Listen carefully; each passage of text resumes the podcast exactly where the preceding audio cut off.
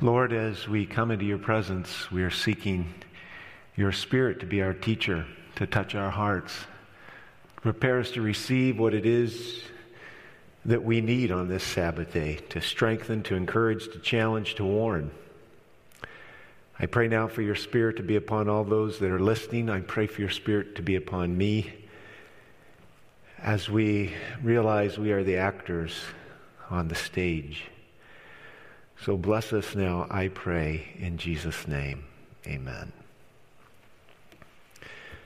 This morning, I'm coming to you with a message entitled COVID 19, the end of the beginning, and I want to explain to you why this is my subject matter this morning.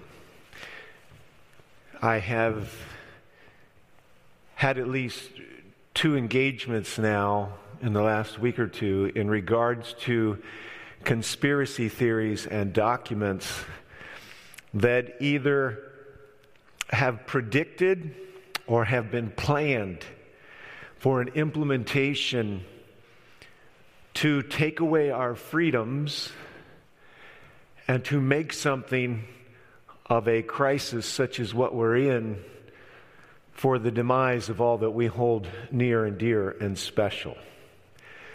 While I would not be surprised if elements of these different points of reference, uh, one of them scientific, one of them political, uh, I cannot for a moment uh, leave God's people in a position or a posture where fear and focusing on the wrong thing, and this is probably the main thing this morning, it is focusing on the wrong thing that could actually look like it's the right action and make sure we're unready for what is coming. So this morning, having encountered these two different conspiracy theories, I want to take a moment and study the Word of God and make sure we understand where we are in Bible prophecy. We sing a song, Look for the Waymarks. The question that I think is in many people's minds Christian, non Christian, Seventh day Adventist, non Seventh day Adventist. By the way, I'm a Seventh day Adventist pastor, and today I will be referencing from the writings of a woman by the name of Ellen White in a disproportionate measure. I make no embarrassing uh, apologies for this. Indeed, we believe as a people that as the darkness deepens on the earth, that we will be in need of a living presence prophetically, and that that prophecy, that ability to discern where we are, the ability to predict where things are going, is not a gift that God has left His church without the benefit of having. So praise God for the 66 books of the Bible. We're thankful for that. This morning, I will also be referencing to what we believe is a lesser light, but nonetheless light for these dark moments. Are we right on the cusp of the implosion of freedom and liberty the destruction of religious freedom and the coming of our Lord. Conspiracy theories. Let's just take a moment and think about a few of those that come to us from the Bible. Probably one of the first conspiracy theories that are recorded in Scripture is that of Joseph and his brothers. They had come to really disdain this young man, favorite of his father, wearing his coat of many colors. And on that fateful day, when he has gone in search of his older brothers to find out where they're at. They decide that they will kill him. Fortunately, cooler heads prevail. Reuben discourages from this. Judah goes along with it. They throw him down in a pit. What they enact after that is a secret information plot against their father that will never tell them the truth, tell him the truth, at least they don't intend for that to happen. It was a plan worked out without the understanding of their dad, which caused him untold suffering, years of grief and sadness. When I think about the experience of God's people in Israel or in Egypt, take your Bibles and turn, if you would, to the book of Genesis.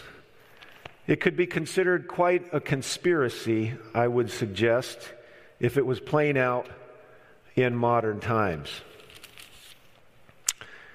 Genesis chapter 47.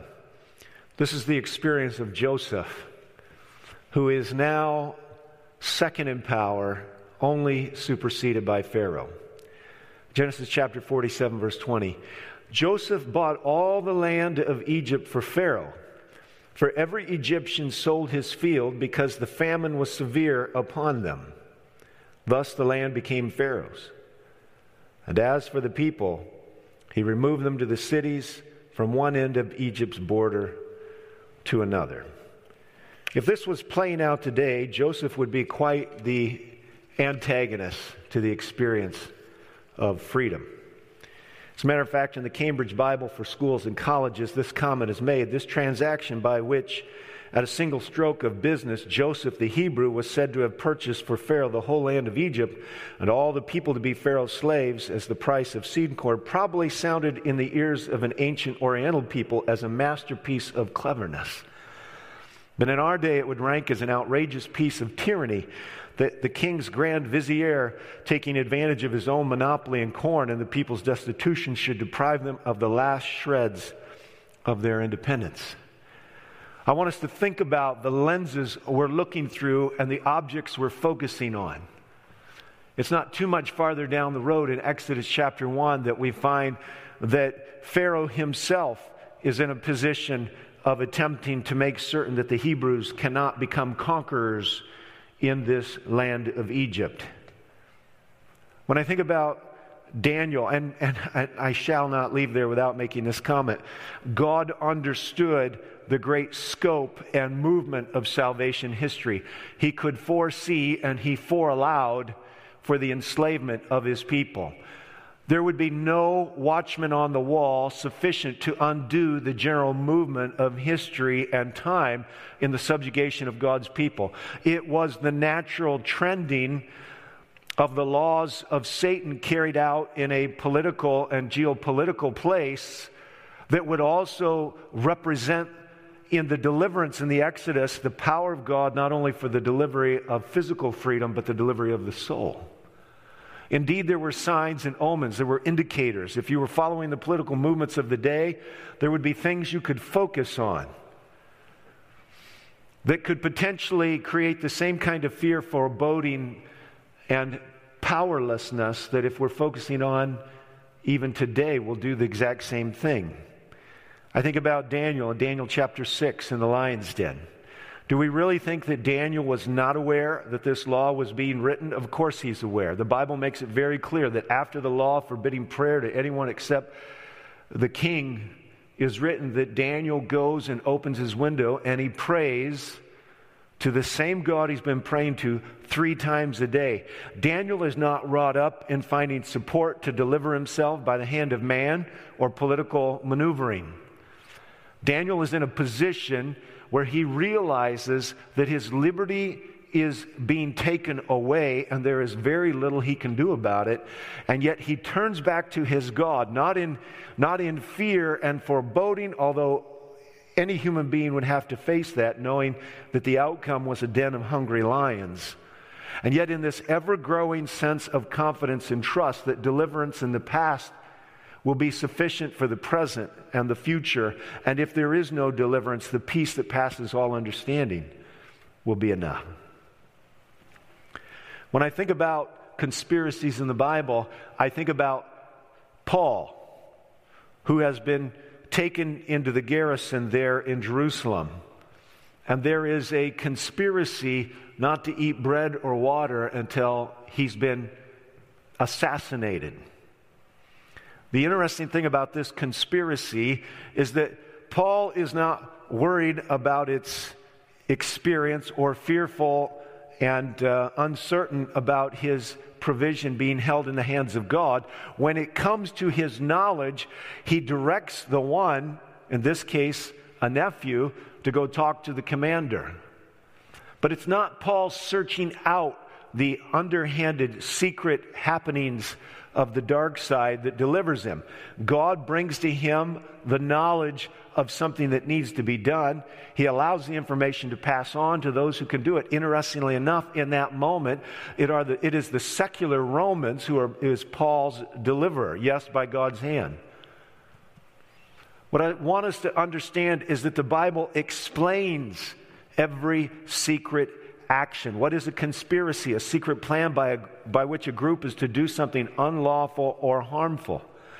The Bible does explain that we're in the midst of this colossal conspiracy where the devil is constantly trying to take away our liberty, our life, our freedom to worship.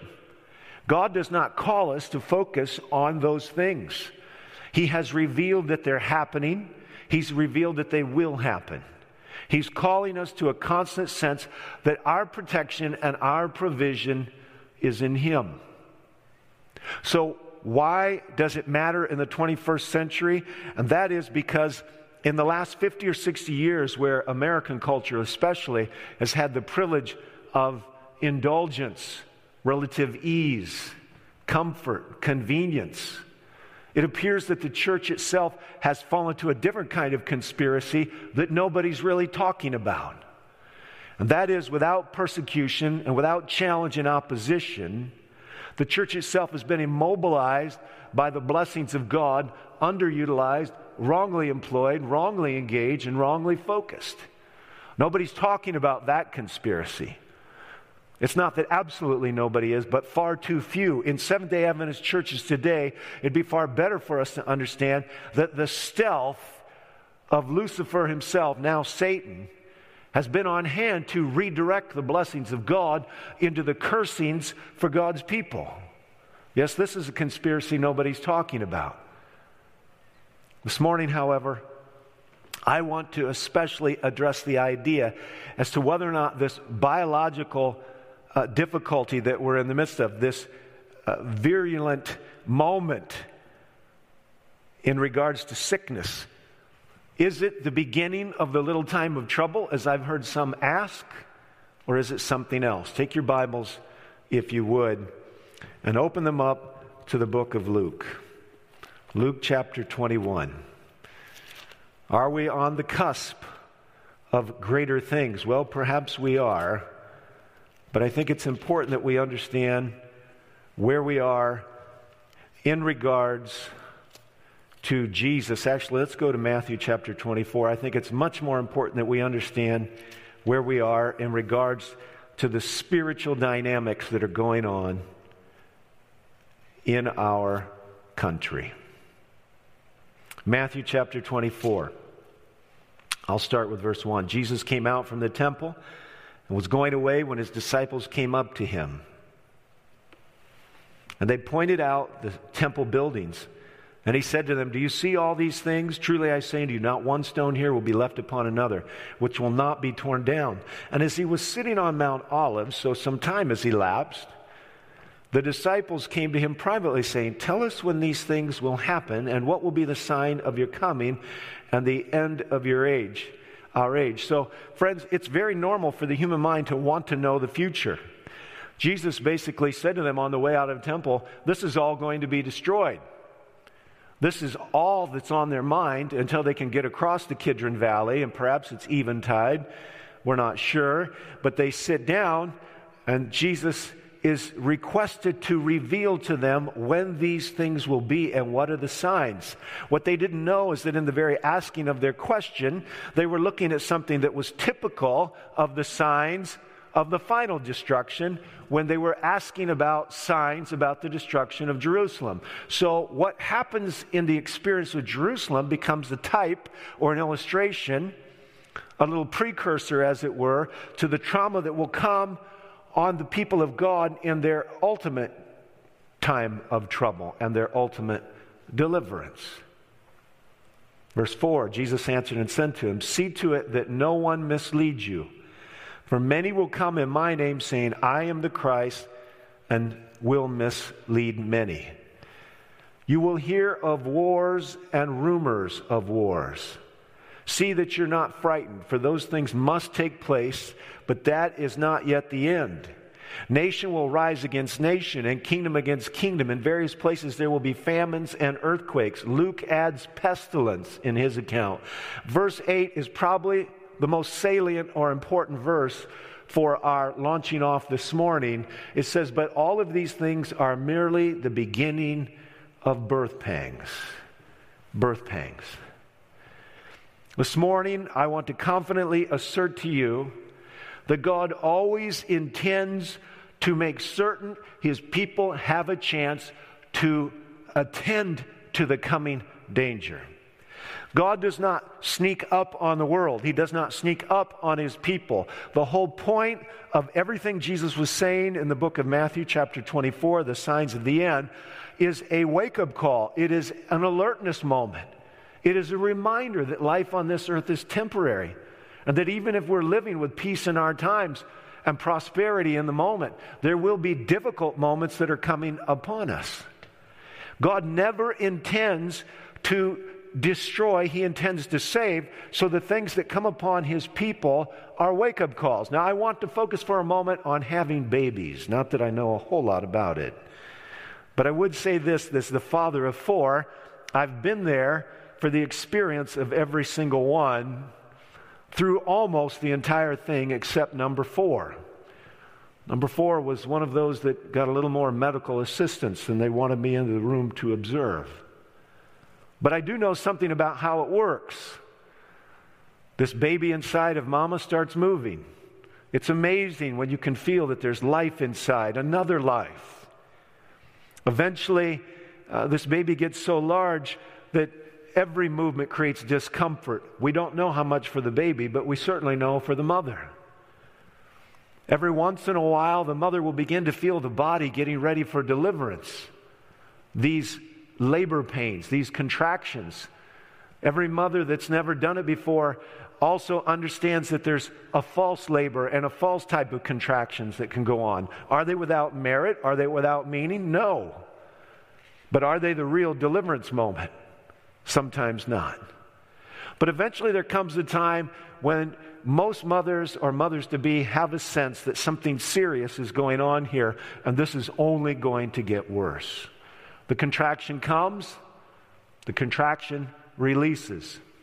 Eventually, those contractions come in such repetitive and forceful dynamics that there can be no doubt that we're headed towards the final deliverance here. But along the way, there are wake up moments that say you need to focus on what's coming. What we're looking at right now in the moment of this 21st century pandemic in which the whole world, much of the world at least, is in a pause moment, shut down, you might say, at least economically, in so many ways. Attentive, you might say, in so many ways, wondering what's going on. What we're looking at right now is in the very beginning of Jesus' presentation on what we should expect. The problem is for a world loving church or a world loving Christian, this kind of trauma creates all kinds of fear. God never intended that the anticipation of deliverance should create fear. Never. Focusing on conspiracies creates a tremendous amount of fear. This entire series that I'm preaching, Confidence in Crisis, is about allowing us to understand that everything that's coming, God understood was coming. And there's certain things we should be focusing on and certain things we shouldn't. When this message is done, I hope you have a very clear understanding that COVID 19 need not be the beginning of the end, but it ought to be the end of a wrong way of living and the beginning of a right way of living in regards to the great privilege of representing Christ in the final days. COVID 19 is a biological crisis, it's a public health issue. At this moment in time, COVID 19 has attached to it very few, I would almost say in the modern media, mainstream media especially, almost zero dynamics of spiritual crisis that's coming. And what we all need to understand is it is the spiritual crisis at the end of the age that is the deepest crisis. And the rest of the crises that come along are to bring people to an attentiveness that a greater crisis is potentially upon them, and that is the loss of their own soul. So I want to take a moment and I want to remind ourselves of the dynamics that are around the final crisis. I'd like to take a moment and talk for about some of the crises that are brewing under the surface. Let's talk about global warming for a moment. If I were to ask a group of Americans, global warming, is it happening? Is it not? For the last 20 years, there's been a huge spectrum of Americans that would deny that it's happening. However, beginning with George Bush, we begin to see that even the politicians of the more conservative sort began to recognize something was going on. For some, the whole issue is a political red herring around which our rights can be taken away. Is that a possibility? Absolutely. But is it also possible that God is allowing something of the sort to happen, whether it's caused by man or not? Is there not a phenomena that is growing on the psyche of the general public that somehow we are ruining this little home with this, as one person described the atmosphere around the earth, it's like a little shellacking, not terribly thick and perhaps more fragile than we understood. Writing and selected messages Book 2, page 52, the author states Satan is working in the atmosphere. He is poisoning the atmosphere, and here we are dependent upon God for our lives, our present and eternal lives. And being in the position that we are, we need to be wide awake and wholly devoted, wholly converted, wholly consecrated to God. But we seem to sit as though we were paralyzed. God of heaven, wake us up. Most of us have heard about a meeting that was initially planned for May 14. It's now been bumped out to October. Is it a conspiracy to rob the world of its liberty and freedom? Yes, probably. Is God caught off guard and it's happening? Should it be more a wake up moment to us that we are moving towards the dissolution of liberty and the freedom to work while it's day and the night's coming in which no man can work? Or should we be involved in political debates and be behind the scenes dividing and destroying our credibility by trying to determine whether or not it's a real issue or not? Satan is working in the atmosphere, Ellen White wrote. He's poisoning the atmosphere, and here we are dependent upon God for our lives and our present and eternal well being. Friends, it doesn't matter the truth of the matter is, is that God, like in the age of the Israelites, is not going to step in and intervene. He's going to allow the birth pangs of earth's demise and deliverance of his people to move forward. In the process of moving forward, should our focus be on averting or dialoguing or debating over whether or not it's a political conspiracy? Or should we be moving forward with the observation that no matter where its origin is, there is a prompt in it for us to be about our Father's business? Writing in the fifth testimony, we need to stay our faith upon God, for there is just before us a time that will try men's souls. Christ upon the Mount of Olives rehearsed the fearful judgments that were to precede his second coming. You shall hear of wars and rumors of wars. Nation shall rise against nation, kingdom against kingdom. There shall be famines and pestilence and earthquakes in divers places.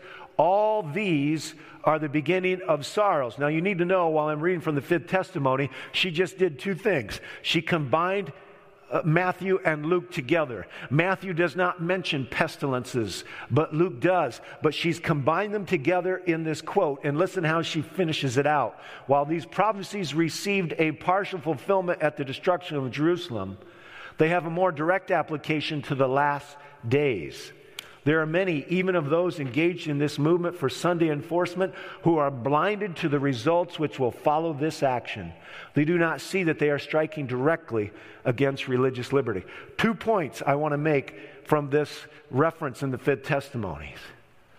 Number one is I want us to understand what she says that what happened to Jerusalem is a partial fulfillment. They have a more direct application to the last days. So here's the question I have for you. When God was going to destroy Jerusalem, was it his intent simply to destroy everybody? Was it just the final end of judgment? Was God looking to let blood run in the streets Is the Romans, full of revenge? It was a horrendous attempt to take Jerusalem. Josephus tells us how, in the final moments, the Jews had held themselves up in the temple and they got up in some of the higher parts and they poured boiling oil down on the Romans. You can imagine how angry they were when they finally got inside. You can be sure that there was no mercy left in the hearts of the Romans. Was it God's desire to destroy the people? Or did Jesus give them a warning? When you see Jerusalem surrounded by the armies, Pay attention, get ready to go. The truth of the matter is, nobody really expected uh, the Roman armies to withdraw, but when they did, Jesus had told them, Get out. Now, we've had at least three very significant birth pangs in the last 20 years. We've seen people fly airplanes into the Twin Towers. I want to assure you, as a pastor for over 30 years, on the Sabbath following 9 11, the church had an awful lot more people in it than it had before. Yes, we've seen trauma come upon the face of this nation, and it's been a wake up call, a pang, as it were, to the pains of evil as it wraps itself around life and liberty. The question is in that moment, is it simply a response of fear, or is there an honest searching of soul and a moment to reflect on who I should be, where I should be going, what the future holds, and am I actually a creation of God, potentially able to be redeemed by God, praise His name? Or is this simply me needing God on a stick? Me, the puppeteer, God, the one moving according to my making. And when my equilibrium gets upset, I run to the church for a measure of reassurance. Preaching this sermon this morning is just a little bit dangerous because at the end of the day, my message is that God is giving us another birth pang, but it's not the moment of destruction, which is a dangerous thing for some people to hear because some are going to go out in comfort and ease, not worrying about what's coming in the future. And they're going to say, the preacher said this isn't the end. Well, let me make certain of one thing. I don't possess a prophetic gift strong enough to say that I know how quickly the next birth pangs are going to come. But I'm here to tell you today, in an environment in which there is virtually no spiritual discussion about this trauma, I can assure you it is not the end. It is a birth pang. In 2008, when the financial institutions just about fell down in this country, another serious birth pang. We could have been in a moment of a true Great Depression. Instead, by governmental intervention and the hand of God, the four angels holding back the winds of strife, we were given a chance to go into a new phase of economic prosperity. For what purpose? Simply so that we become more sold in sin, more capitalistic, more materialistic? No. It was a wake up call so that we might come to a moment and say, What would God have me do with the stewardship of my time, my talent, my treasure? And now here we are in a new birth pang, stronger than the rest, because this birth pang is now global in a way that the previous two I've mentioned were not global. This is a birth pang that is not only affecting individual liberty and freedom, it's affecting education, it's affecting economies, it's obviously affecting people's well being, their ability to live and breathe and be healthy. This birth pang has a greater intensity about it than any we've had before. But is this the moment in which the birth pangs come one right after another? Or will this be an opportunity for the whole world, warned as it were for the first time in three generations, to wake up for your redemption draws nigh? I think it's important for us to understand that in this secular culture, there are certain things missing from the prophetic playlist that gives us confidence that we might be given another chance to go out and be serious about the angels, the three angels, and the fourth angel. Writing in the Desire of Ages, this is what the Spirit of Prophecy says. After Jesus had given the signs of his coming, Christ said, When you see these things come to pass, know that the kingdom of God is nigh at hand. Take heed, watch, and pray. God, this is a beautiful sentence, God has always given men warnings of coming judgments. Those who had faith in his message for their time and who acted out their faith in obedience to his commandments escaped the judgments that fell upon the disobedient and the unbelieving. So, if this was the beginning of the end, what would be the fate of all those people who have pursued wickedness with abandon, but had in their past heard the voice of the Spirit saying, Come unto me?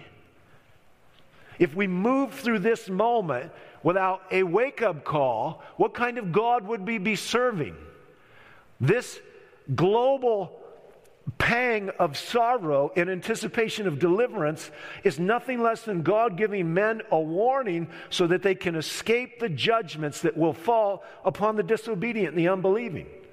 What we ought to be praying for as a people, as Christians, especially as Seventh day Adventists, is that our own heart would be prepared that we might be the instrument of invitation to know a God of mercy.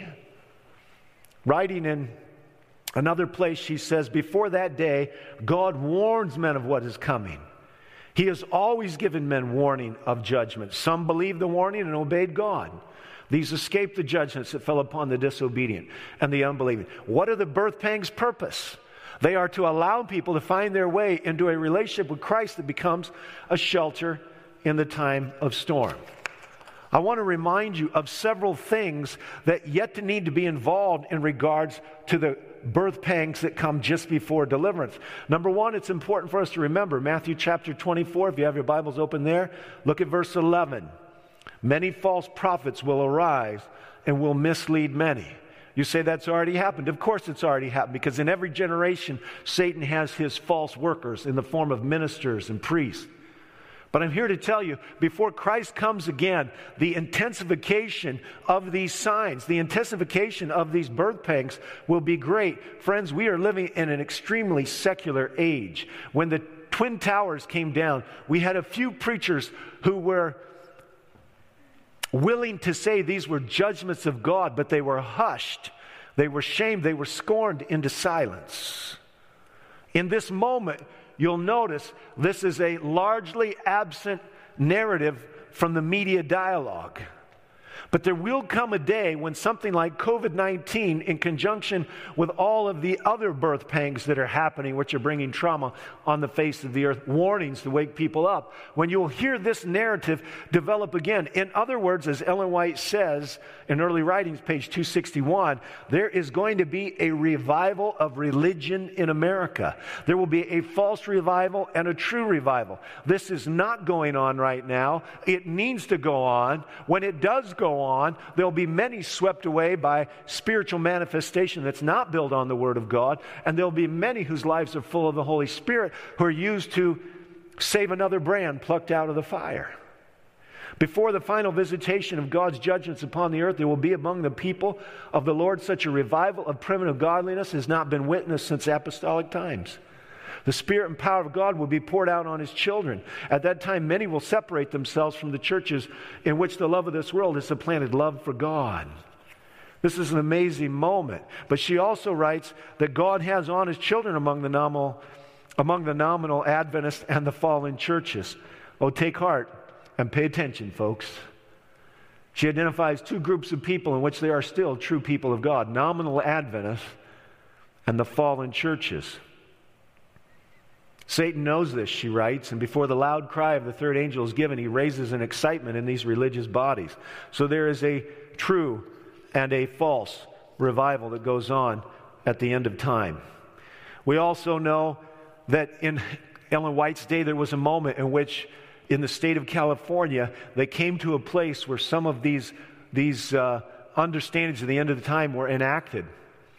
She wrote in 1882 the time is coming we can, when we cannot sell at any price.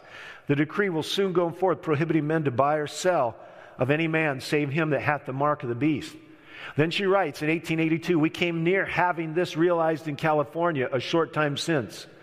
But this was only the threatening of the blowing of the four winds. As of yet, they are held by the four angels. And then she makes this interesting statement five words, which I'm afraid are all too true and pertinent for the day in which we're living. We are not just ready. I want you to think for an honest moment about our families and our churches. Could the same thing be said today? Is it God's desire to sweep us away in an unready moment? No, I think we could confidently say on April 11th, 2020, that we are not just ready either. There is a work yet to be done, she writes, and then the angel will be bidden to let go that the four winds may blow upon the earth. Friends, the message I want you to understand as I progress through further things is this is that while this is a serious and sober wake up call, there will be some who will only see it as another minor blip when it's over. And they'll press on with their intentionality of becoming more citizens of this earth. They're Adventists, nominal Adventists as well, for which the same will be true. But there are also people looking earnestly unto heaven who are wanting to run into a real Christian who knows a living Christ is filled with a living Holy Spirit and is ready to give a living word of hope. It's not difficult, she writes in Evangelism, page 604, for the evil angels to represent both saints and sinners who have died and make these representations more visible to human eyes. Now, before I read the rest of this quote, I had a young man send me a movie trailer for a Disney movie called Soul. I don't know if any of you have seen it. But the spirit of prophecy is very clear that before the end, the manifestation, the spiritualistic dynamic of supposedly the dead coming back to life will be in the ascendancy. Well, I'll tell you, friends, it is in the ascendancy. We know that. Even from the days when I was a boy sitting around watching way too much television, we moved from a, a, a, relatively benign innocence in the 70s and the 60s up into a very perverse, perverse, and you could say conspiratorial bent to twist people's minds around the dark side of the metaphysical, of the spiritual world. But there is still a benignness to this, this Disney movie soul about a, a music teacher, a musician that, that dies and, and lives on as some kind of disembodied spirit who wants to come back to earth. I, it's about how much I know of it because I watched the trailer that was sent to me by a young person. Yes, there is still a benignness around this dynamic of the dead not really dying and coming back to life. You see, friends, it's going to intensify and become much more of an issue with the deceptive power that will sweep away the masses. These manifestations, she writes, will be more frequent, and the developments of a more startling character will appear as we near the close of time. I tell you, friends, there are more startling dynamics to be revealed in the future. Surely COVID 19 is a birth pang, it's a wake up moment. The question is, will we? Is it the end or is it potentially a beginning? May it be a beginning for each of us. Interestingly, writing in testimonies to the church, she says that these final movements will not come until Babylon is fallen. And she states that Babylon's fall is not yet complete testimonies for the church, written, compiled at least in 1904. She made all nations drink of the wine of the wrath of her fornication. How is this done? By forcing men to accept a spurious Sabbath, writing in great controversy. Not until this condition shall be reached in the union of the church with the world shall be fully accomplished throughout Christendom will the fall of Babylon be complete. The change is a progressive one, and the perfect fulfillment of Revelation 14:8 is yet in the future. Friends, it is still in the future. That's good news for us because it gives us opportunity and time to go about our Father's business, to search our own heart and invite Jesus to come in, to be that powerful, purifying presence that brings peace and hope. She also goes on to state that as the end approaches, the testimonies of God's servants will become more decided and more powerful. If ever there was a day in which this needs to be happen, let COVID 19 and the birth pangs wake us up so that we move into this phase of God's servants, his ministers, his elders, and his deacons, his deaconesses, his mothers, and his fathers, these mothers and fathers in Israel allow their testimonies to become more and more powerful. There are a number of dynamics. There's not been a shaking yet. The outpouring of the Holy Spirit has not come yet. With the time, the little time of trouble, this little time of trouble is either a result of or coincides specifically with the latter rain being poured out. And this creates a new spiritual warfare that has not been on the face of the earth for the last 500 years, or at least for the last few hundred years, begun again in the days of Reformation. There are a variety of elements of the spiritual dynamic that really are the issues that shape the time of the end that haven't even made it onto the stage of serious discussion yet. That's how, with confidence, I can say to you this morning COVID 19, in the very beginning part of Jesus' warning, is a birth pang.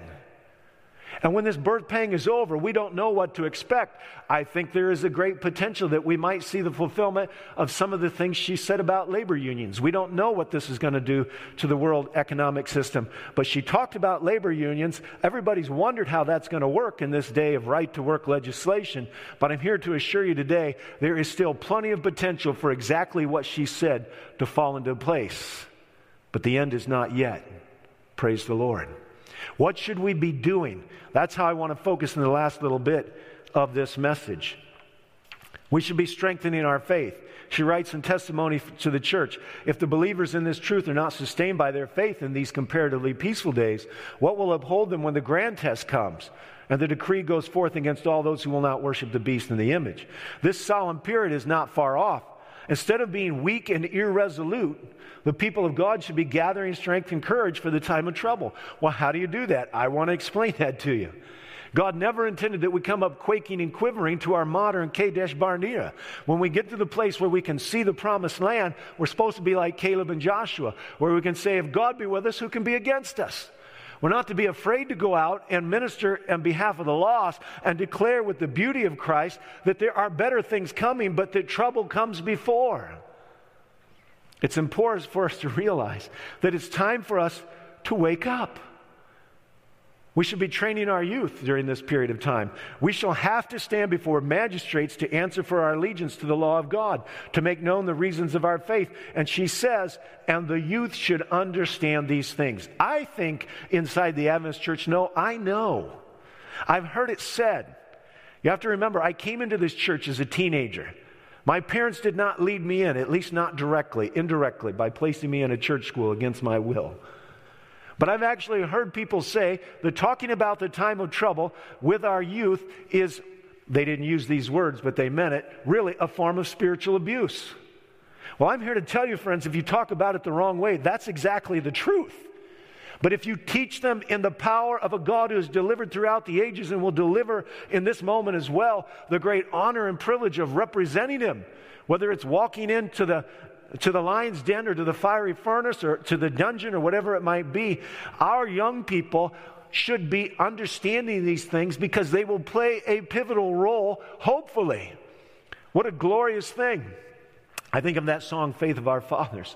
And it talks in one of its verses about how glorious would be the youth's experience if they could have an experience like that of their faithful fathers that have gone before them in sacrifice and in duty. If you want to be ready for what's coming, if you want this to be the beginning of something better in your spiritual life, then, then don't do this. She writes, Many will look away from present duties, present comfort, and blessings, and will be borrowing trouble in regard to the future crisis. They'll be making a time of trouble beforehand, and we will receive no grace for any such anticipated troubles. The Lord never designed that we should worry about the future. What a beast of a dad I would be if I told my children something terrible was coming and left them with the idea that I wouldn't be there to go through them with it. What a terrible father I would be if I gave them a boatload of fear and concern and let it ruin every day of their lives. And yet there are Seventh day Adventists who have done the same thing. Part of it is because they've anchored their hopes and their lives living as a worldling. And they have no spiritual confidence, no spiritual faith, no love for God, no desire to see and walk through that heavenly threshold. It's absolutely important. We need to wake up. A time of trouble such as was not sent since there was a nation is right upon us. And we're like the sleeping virgins. We need to awaken. Ask the Lord to place underneath us, I love this, the everlasting arms and carry us through the time of trouble before us. Friends, do you need to be afraid if you're in your Father's arms and He's carrying you through the time of trouble before you?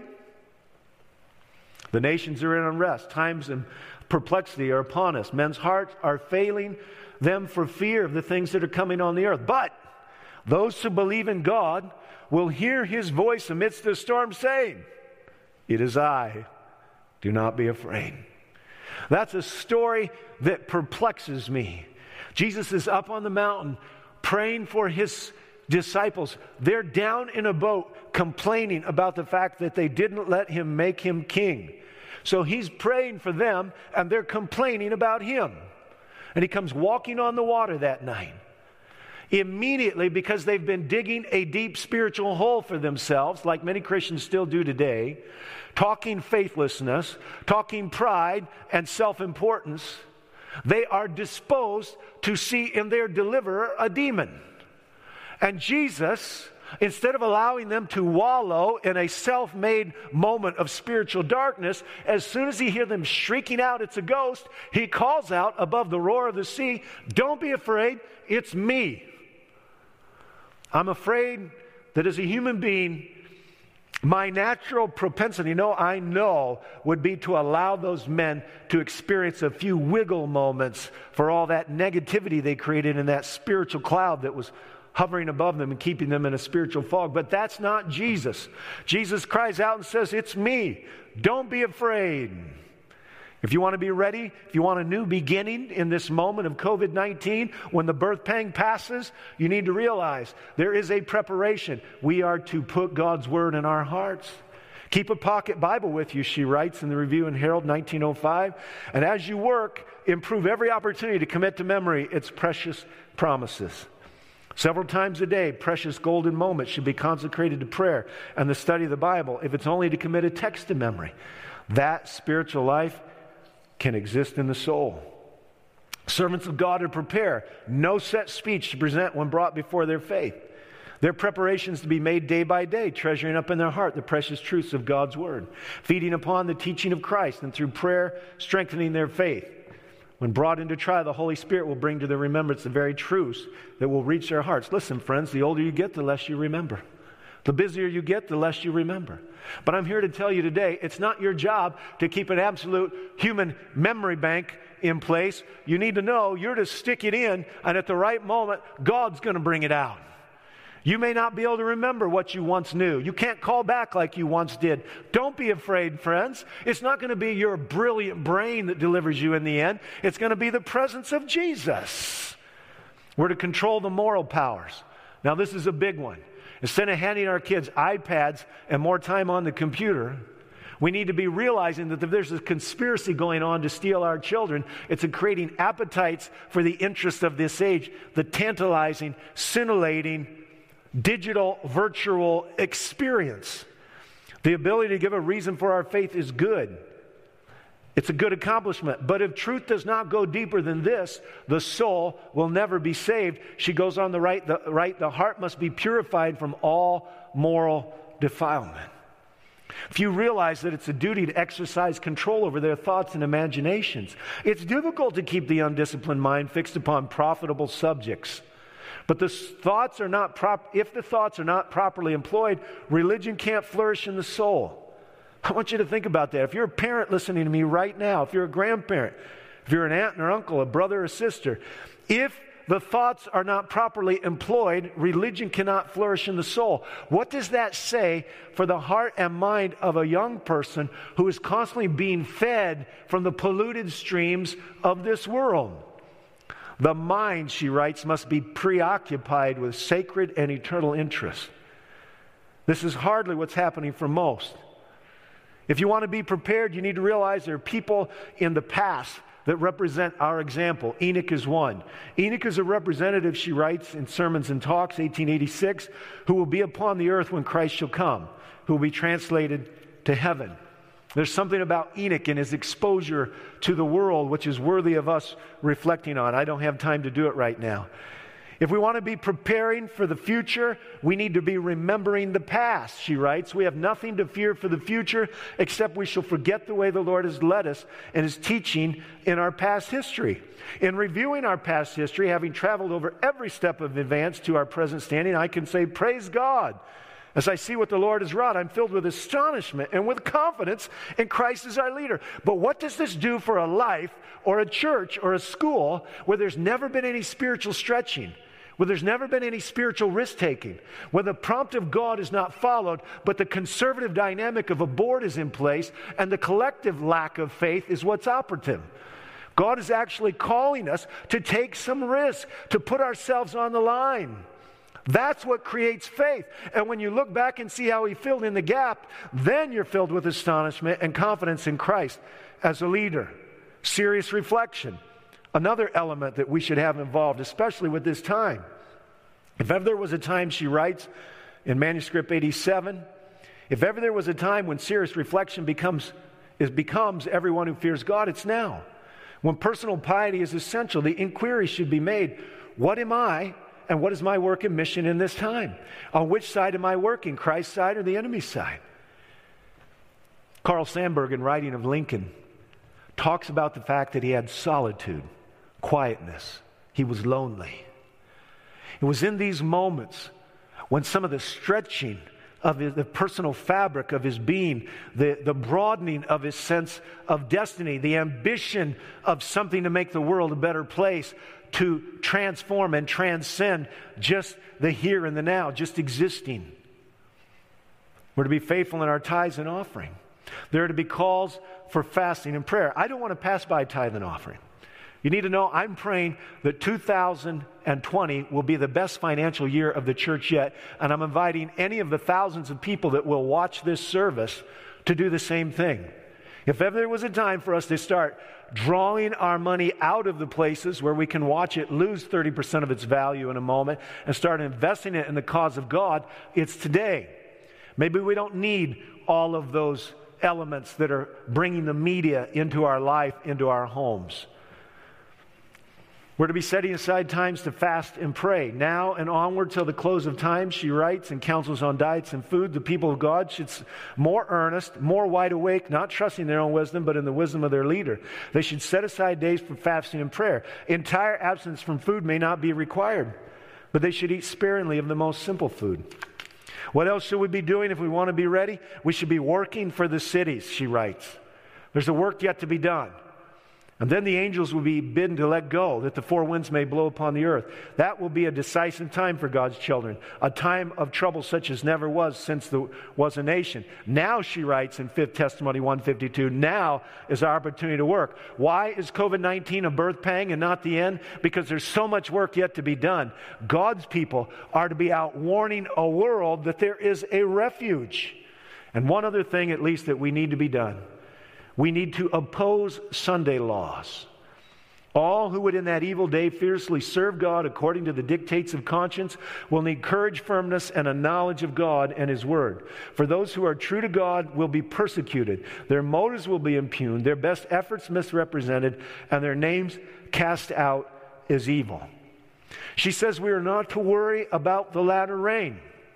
All we have to do, don't you love this? This lady is a mother in Israel. All we have to do is keep the vessel clean and right side up, prepared for the reception of the heavenly rain, and keep praying. Let the latter rain come into my vessel. Let the light of the glorious angel, which unites to the third angel, shine upon me. Give me a part in the work. Let me sound the proclamation. Let me be a collaborator with Jesus. Thus, seeking God, let me tell you, He's fitting you up all the time, giving you grace. Friends, you need to understand there's at least one conspiracy I didn't mention. It's the conspiracy to destroy Jesus. He knew all about it. And he wasn't warning his apostles of how they could get away. As a matter of fact, he knew that Judas would betray him for silver. And on the night when he did, while he did make it aware that he knew all about Judas all along, he didn't go into all the details. And that night, when he could have been running away back to Galilee, he was in the Garden of Gethsemane praying. Yes, there was a conspiracy to destroy Christ. Yes, it was understood through the eternal ages. Yes, it was prophesied in myriad prophecies. Jesus did not focus on it, nor did he direct his disciples to focus on it. Instead, he focused on the great work of salvation that was before him, and he called his people to pray. Yes, friends, when the Sunday laws are enacted, that's God's sign get out of the cities. Eventually, there's going to be a moment when we have to get out of the little villages. But in preparing for Christ's coming, we're never told to save money or save food. What we're called upon to do is to focus intently on the spiritual preparation of the world, our families, and yea, our own lives, remembering what God has done in the past. I have no doubt with all of the serious secularism that's in place and the absence of spiritual debate that's even going on in our society. COVID 19 is not the beginning of the little time of trouble. It is a birth pang, it is a wake up moment. It is not the end, it is a sign that the end is coming. And how rapidly the rest of the birth pangs will come afterwards, I know not. But I do know this when this birth pang passes, it will either have been just a little blip as we've been desensitized to the dynamic, divine wake up moments of Christ, or it will have been a new beginning for God's people. We should not be shunning the assembling together as we have the power to do, especially when we're robbed from the privilege of doing it. God is calling us today to enter into a different kind of experience an experience that focuses on his power as a deliverer, not the devious, dark acts of the unlawful ones in our society. God is calling us to remember what He's done in the past, to hide His word in our heart, to care about those who don't know that they can be under His banner, and His banner over them is love. There are all kinds of people that don't know Christ is going to carry them in their own arms through the time of trouble. Some of us have forgotten. If ever there was a moment to withdraw from the world, to not be assembling with them virtually or in presence in the places they assemble, it's today. He's calling us to know that He has planned for and provided for His people as trouble comes, and they are not to have their hearts failing them for fear. Yes, indeed, there is more trouble around the corner, but may we take advantage of the opportunities given to us when this birth pang passes, and may we be more resolute to focus on the things of heaven and those who have not yet met the author of their salvation.